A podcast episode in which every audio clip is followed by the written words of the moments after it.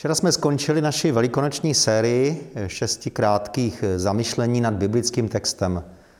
Postupně jsme procházeli Ježíšův příjezd, triumfální vjezd do Jeruzaléma, vyhnání prodavačů z chrámu, pomazání Ježíše drahým olejem, Jidášovu zradu, ukřižování i Bílou sobotu. Samozřejmě, že témat velikonočního týdne nalezneme v Bibli mnohem víc. Namátkou třeba výslech před veleradou, poslední večeře, modlitba v Getsemane, setkání s králem Herodéma a další. Každý z těch jednotlivých příběhů v sobě obsahuje hluboké poselství samo o sobě a určitě stojí za to se jim hlouběji zabývat. Tak není divu, že celý pašijový příběh eh, zabírá v Bibli asi, nebo v evangelích zabírá asi 20% celkového prostoru, což je dost. Uvážíme-li, že Ježíšova pozemská služba trvala asi tři roky. A to nám jenom ukazuje na důležitost tohoto týdne pro vývoj událostí samotných i pro následnou křesťanskou tradici. Poslednímu týdnu Ježíšovy služby, tedy velikonočnímu týdnu, jak jsme si zvykli říkat, je tedy věnována mimořádná pozornost. Ovšem, nakolik to platí ještě dnes? Jaký je odkaz Velikonoc pro dnešní dobu? A co vlastně slavíme? To jsou některé otázky, na které se pokusíme společně hledat odpověď během následujících minut. Velikonoce jsou tím druhem křesťanských svátků, které slaví věřící i nevěřící lidé v církvi i mimo církev. Nevěřící lidé ale mají trošku problém s tím, jak Velikonoce pojmout. Proveďme takové srovnání například s Vánoci. I většina lidí mimo křesťanskou církev doma zdobí stromeček, postaví jesličky a betlém, alespoň z papíru, veselí se, pije se, rozdávají se dárky, jí se dobrá jídla. Vánoce jsou prostě pozitivním svátkem. Slaví se narození Krista a i lidé, kteří v Ježíše nějak zvlášť nevěří, tak si tento pozitivní obsah uvědomují. Naproti tomu Velikonoce se svým příběhem ukřižování a skříšení jak si nezapadají do naší kultury. Co také slavit? Smrt? Někoho, v koho nevěříme? Nebo dokonce vzkříšení? O tom už ani nemluvme. Proto jsou Velikonoce v naší zemi eh, pojímány především jako čtyři dny volna. Vyrazíme do přírody nebo si alespoň odpočineme doma. Současně se ale Velikonoce stávají také úspěšným komerčním artiklem. Záplavy čokoládových zajíčků, beránek, beránků, pomlázek a podobných věcí zdobí regály supermarketu už dlouho dopředu. Ovšem i přesto, že obsah Velikonoc nám upadá v zapomnění, na mnoha místech se dodržují různé lidové zvyky a tradice. Lidé malují vajíčka, pletou, pardon, dnes spíš kupují pomlásky, pečou mazance a beránky. Na vesnici jsou tyto zvyky udržovány ještě mnohem důsledněji. Chodí se koledovat, dodržují se různé rituály, které se mohou vesnice od vesnice lišit. Ovšem pravděpodobně nejdůslednější systém Velikonoc eh, má propracována katolická církev. Zelený čtvrtek, Velký pátek, Bílá sobota, Boží hod velikonoční a velikonoční pondělí. Každý den má svou vlastní mystiku a své poselství. Mnohdy vidíme, jak se církevní tradice mísí se starými pohanskými rituály doby předkřesťanské a tak se vytváří osobitý velikonoční folklor, který náš národ tolik miluje. Ona obtížná uchopitelnost Velikonoc pramení také z faktu, že jde o spojení tří tradic, tří samostatných svátků. Starobylé svátky příchodu jara, které se slavily již na úsvitu lidské civilizace. Zde bychom nalezli první stopy po tradici vajíček a mazanců. Za druhé jsou to židovské velikonoce, které slaví památku výtí izraelského národa z egyptského područí.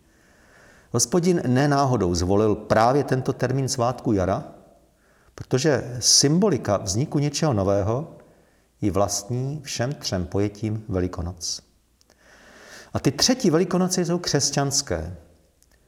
Židé si totiž pravidelně připomínají výtí z Egypta. Je to jeden ze tří největších židovských svátků. Součástí oslav byl také památeční hod beránka a izraelský národ si připomínal touto událostí, tímto rituálem výtí z otroctví, protože ten večer celá izraelská pospolitost jedla beránka. a než jej stačili sníst, museli výjít na cestu, která tenkrát trvala 40 let.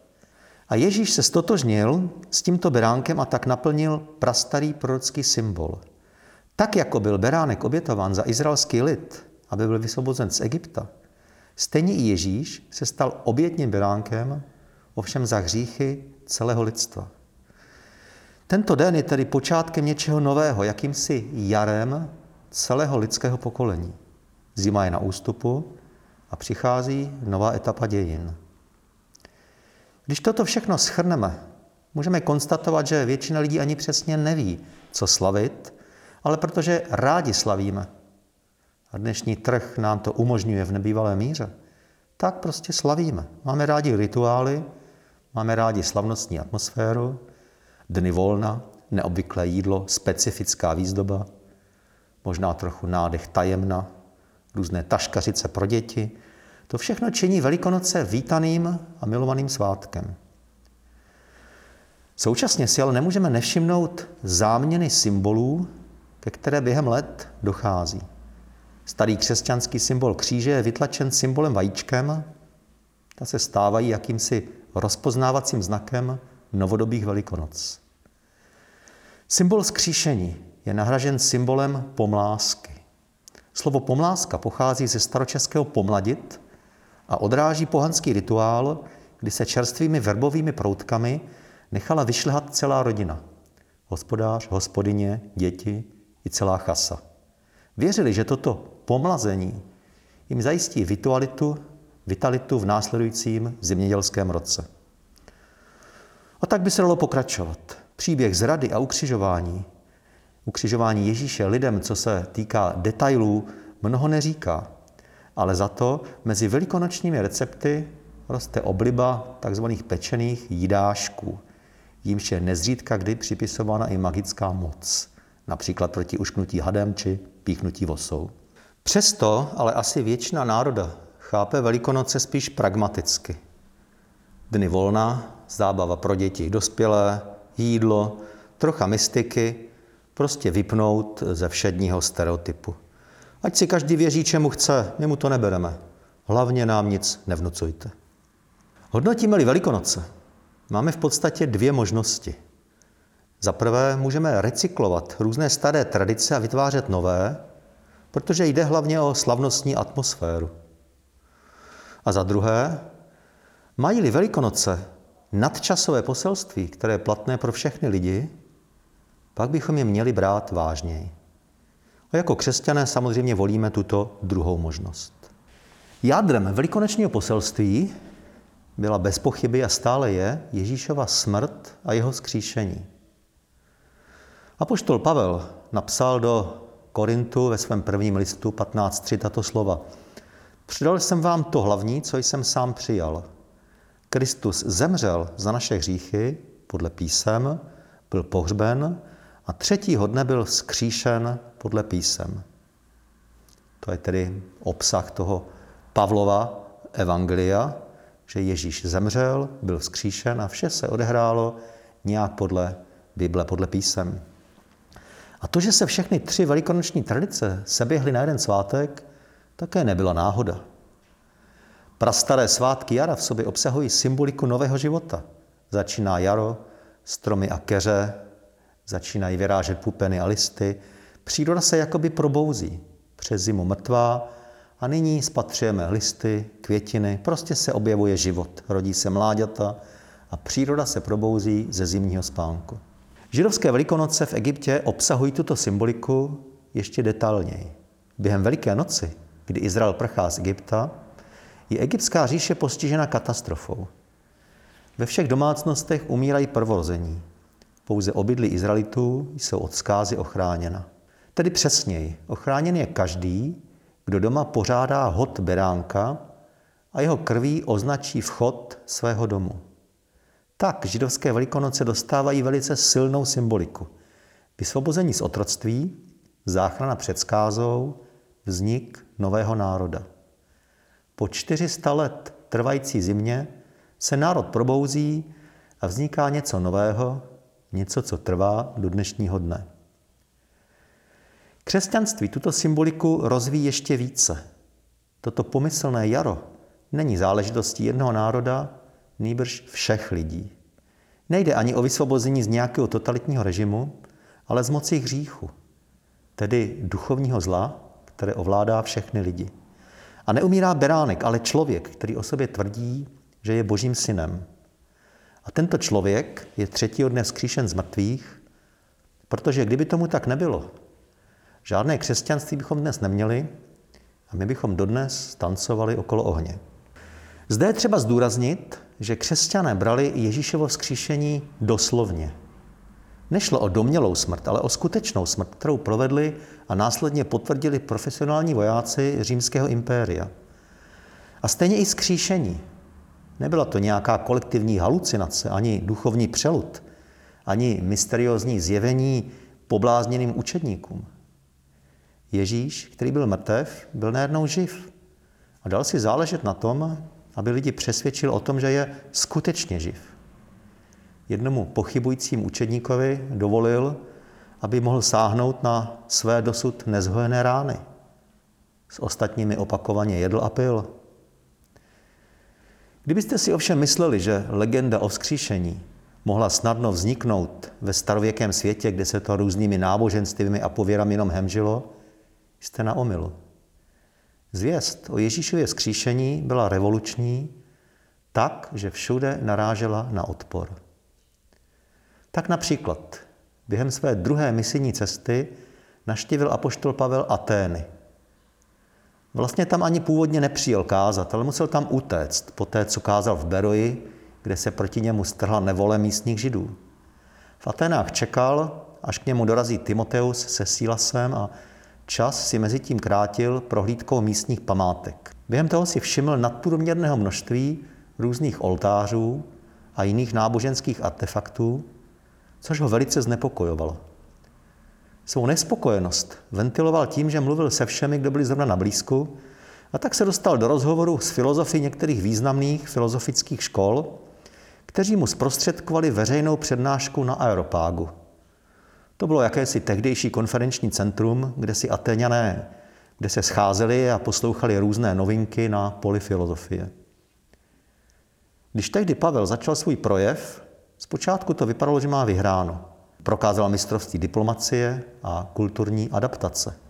Pochválil je za jejich náboženskou hodlivost, prokázal znalost místní literatury a tak si celkem snadno postavil most ke zvěsti Evangelia. Vypadalo to, že je všichni sledují s napětím. Konec konců jeden Bůh navíc. To se z pohledu Atéňanů dalo celkem unést. A tenhle Bůh, kterého Pavel zvěstoval, vypadal velmi nekonformně. Prý se nedá nakreslit a ani stvárnit žádnou sochou. To filozoficky založené Atéňany zaujalo. Poslouchali ho až do chvíle, kdy přišla řeč na Ježíše a jeho skříšení z mrtvých. To bylo mimo rámec jejich myšlení a tak se mu vysmáli. Na jiných místech, které Pavel naštěvoval, tomu bylo podobně. Například později, když byl zatčen a musel se obhajovat, měl možnost stát před králem Agripou. Agripa II., judský král, byl dobře obeznámen s učením Bible, ale pokud šlo o vzkříšení, i on byl na rozpacích. Přečtěme si nyní ze skutku apoštolských z 26. kapitoly, ukázku z Pavlovy obhajoby. Nyní stojím před soudem, protože trvám na zaslíbení, které Bůh dal našim otcům. Dvanáct kmenů našeho národa doufá, že tohoto zaslíbení dosáhne a hodlivě slouží Bohu dnem i nocí. Pro tuto naději jsem králi obžalován od židů. Což se vám zdá neuvěřitelné, že Bůh křísí mrtvé? Kristovo vzkříšení bylo obtížně uvěřitelným faktem. Tenkrát stejně jako dnes. Ateňané se tomu vysmáli, Agripovi zase zabránila jeho královská důstojnost, aby se o to hlouběji zajímal. Židé se snažili tuto zvěst zašlapat do země. První křesťanští heretici ze vzkříšení udělali něco duchovního, nehmatatelného. My zase slavíme svátky jara. Kristovo vzkříšení vyžaduje víru. Nemůžeme čekat od většinové společnosti, že si ho bude připomínat ale současně ani my, křesťané, se nesmíme nechat zatlačit abychom místo smrti a skříšení slavili festival pomlázek, mazanců a čokoládových vajíček. Podívejme se nyní na skříšení podrobněji. Ježíš během své služby častěji skřísil mrtvé a pravděpodobně největším takovým zázrakem bylo skříšení Lazara. Lazar byl v hrobě už čtvrtý den, byl balzamován podle tehdejších židovských zvyklostí a nikdo nepochyboval o jeho skutečné smrti. A zdá se však, že Ježíš s jeho vzkříšením poněkud vyčkával, protože poté, co se mu donesla zpráva o Ježíšově smrti, zůstal ještě dva dny na témže místě, než se vydal za ním. Vypadá to, jako by mu záleželo na tom, aby, aby nebylo pochyb o Lazarově skutečné smrti. Přesto skříšení Lazara nebylo ničím víc než jakousi resuscitací ve srovnání s Ježíšovým skříšením. Lazar po svém skříšení žil normální pozemský život, který nakonec završil smrtí, stejně jako všichni ho vrstevníci. Ježíšovo vzkříšení ovšem znamenalo vstup do nové formy života, kde se již neumírá. Jeho tělo získalo nové schopnosti. Přestože Bible zaznamenává řadu případů vzkříšení, podobně jako i novodobé dějiny znají případy, kdy někteří mrtví byli po modlitbě víry vzkříšeni, Ježíšovo vzkříšení je něčím zcela jiným. A právě toto Kristovo vzkříšení dává křesťanské víře onu jedinečnost. Na světě nalezneme mnoho hrobů různých náboženských velikánů, zakladatelů náboženství, ale jediný z nich je prázdný a to je Ježíšův hrob. Skříšení tedy bylo důkazem číslo jedna. My jsme s ním jedli a pili, zvěstovali apoštolové i další očití účastníci. Skříšení bylo současně naplněním starověkého ideálu, protože o vzkříšení psali proroci starého zákona. Zde ovšem nutné podotknout, že ne všichni židé ve vzkříšení věřili. Například zde byla velice vlivná náboženská skupina saduceů, kteří vzkříšení i jiné věci odmítali a tito saduceové se jednou dostali do rozhovoru s Ježíšem a žádali po něm důkaz vzkříšení. Ježíš se ocitl v nelehké situaci, protože saduceové mimo jiné také nepřijímali většinu knih starého zákona a tak pán Ježíš odpověděl zajímavým způsobem. Citoval příběh, který nalezneme eh, v druhé knize Mojžíšově, kde se hospodin zjevuje Mojžíšovi a na Mojžíšův dotaz, jaké je jeho jméno, hospodin odpovídá, já jsem Bůh Abrahamův, Bůh Izákův a Bůh Jákobův. A pán Ježíš to tehdy v tom rozhovoru ze Saduceji komentoval slovy, Bůh není Bohem mrtvých, ale Bohem živých což bylo velice geniální. Před Bohem není nikdo zapomenut. Naděje židů i křesťanů spočívá v tom, že všichni lidé, spravedliví, nespravedliví, budou jednoho dne skříšeni. Jedni k věčnému životu, jiní k soudu. A Ježíš byl první, kdo byl skříšen. On nás předešel a ukázal, že vzkříšení je skutečnost. A vzkříšení je tedy i nadějí všech křesťanů. Věčný život to není duše poletující někde na obláčku, jak to známe z maleb v barokních kostelích, ale Bible hovoří o doslovném tělesném skříšení, tak, jako byl skříšen Ježíš. Nyní zbývá si ukázat, co pro nás vzkříšení znamená zcela prakticky v současnosti. Vlastně ani nemusíme čekat na Velikonoce, protože křesťan si vzkříšení může připomínat každý den. Pro skutečné křesťany vzkříšení nebylo jenom záležitostí minulosti, tedy připomínkou Kristova vzkříšení, ani záležitostí pouhé budoucnosti, tedy něčím, nač čekali. Ale bylo zrovna tak záležitostí přítomnosti. Protože být křesťanem pro ně znamenalo být nějak vnitřně, tajemně spojen s Ježíšem, zažívat s ním jeho smrt, jeho vzkříšení už teď v současném životě. Například v Římanům 6.3 Pavel píše, nevíte snad, že když jsme byli pokřtěni do Krista Ježíše, byli jsme všichni pokřtěni v jeho smrt?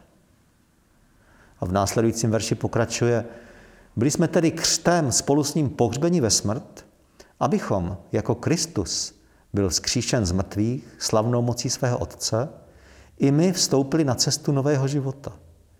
Jestliže jsme s ním sjednoceni, protože máme účast na jeho smrti, jistě budeme mít účast i na jeho zmrtvých stání.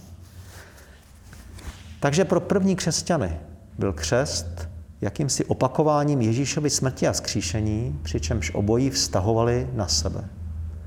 Ponořením do vody vyjadřovali to, že umírají hříchu a starému životu. Vynořením zase vyjadřovali naději, že jednoho dne budou s Kristem skříšeni a současně na sebe brali závazek, že už nyní si mají počínat tak, jako by byli skříšeni. Zde si dovolím citovat eh, slova eh, známého křesťanského teologa a myslitele Francise Šefra, který se k otázce vzkříšení vyjadřuje takto, cituji. Kdy? Právě nyní. To je základní myšlenka křesťanského života. Za prvé Kristus zemřel v dějinách, za druhé Kristus vstal v dějinách, za třetí my všichni jsme zemřeli s Kristem v konkrétním bodě dějin, když jsme ho přijali za svého spasitele. Za čtvrté, budeme vzkříšeni v jistém momentě dějin, kdy Ježíš přijde znovu. Za páté, v současnosti máme žít vírou tak, jako bychom už zemřeli. A za šesté, v současnosti máme žít vírou tak, jako bychom už byli vzkříšeni z mrtvých.